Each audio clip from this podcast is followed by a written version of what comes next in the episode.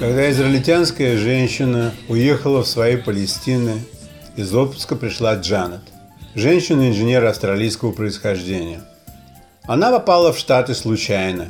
Ее мужа, хирурга, пригласили прочитать курс лекций в одном местном универе. И она, его молодая жена, не захотела жить одна и приехала с ним.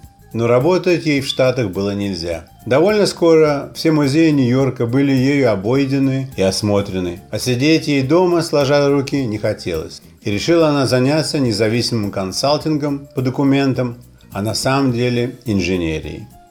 Мне пришлось делить с ней работы, а ее австралийский диалект мне был незнаком.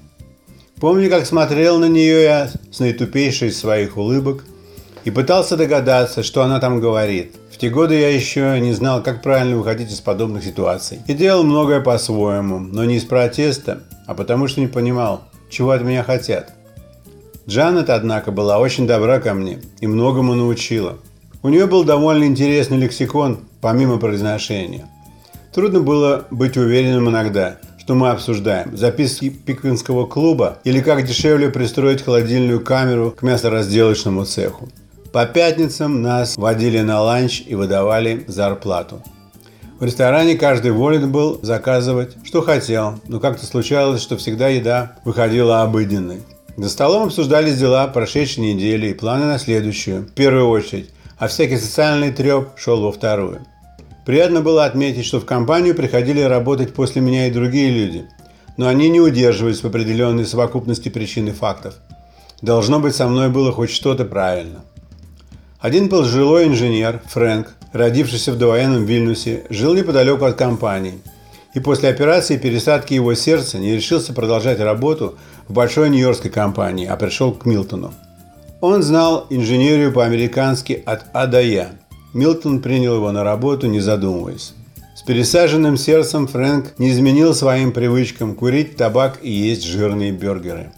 Он говорил нам, что его новое сердце со всеми желудочками и предсердями, как новый двигатель у машины, может подвергаться безболезненно работе в усиленных режимах какое-то время, а потом, когда все другие его органы откажут, то значит, что пришло для него время умирать, потому что на капитальный ремонт денег у него нет.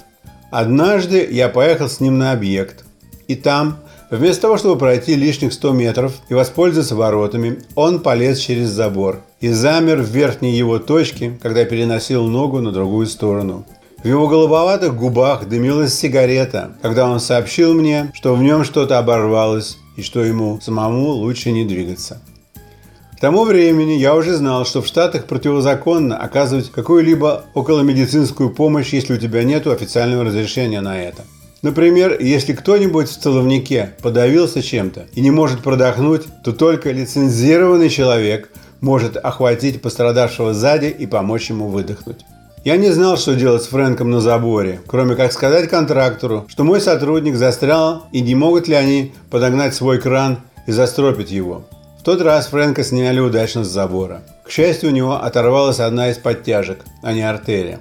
Контрактор позвонил Милтону о происшествии. В пятницу за ланчем все улыбались, но Фрэнка уволили. Потом появился индийский человек Пател. Он был молод и напорист, Английский его был родным языком, и мне иногда казалось, что мы с ним строим укрепление для колониальной Англии. В офисе было правило сдавать пленки в печать полностью отснятыми, потому что независимо от количества отснятых кадров, печатники брали деньги за длину пленки. Поэтому, чтобы не пропадать кадром за так, мы снимали в офисе друг друга, если на пленке оставались пустые кадры. Пател не узнавал себя на фотох. Говорил, что это страшнее обезьян в джунглях. Его не успели уволить. Дела его семьи обернулись таким образом, что пришлось ему уйти самому. Тем временем экономика опять покатилась вниз. Контора, из которой меня уволили три года назад, полностью развалилась. Одним утром я увидел на приеме у Милтона своего бывшего сотрудника, который троллил меня когда-то на украинский манер. После собеседования хозяин позвал меня к себе в офис и спросил мое мнение про кандидата. Моим первым позывом было сказать что он не так уж хорош, но потом решил, что не быстрой гибели он заслуживает, а медленной и мучительной. Кандидата приняли на работу, но через месяц он ушел. Заболел от ежедневного стресса, его рвало по утрам до работы на парковке через день. По большому счету, за три года работы я научился делать очень много. Но не понимал этого, потому что оценки мне не ставили, особых повышений в зарплате я не получал. Но всему хорошему приходит конец. Работы становилось все меньше. Сначала мне сделали четырехдневную рабочую неделю, а потом сказали – что выгоднее получать страховку по безработице и быть хозяином своего времени, чем работать три дня в неделю. Так я стал безработным в Штатах второй раз. see.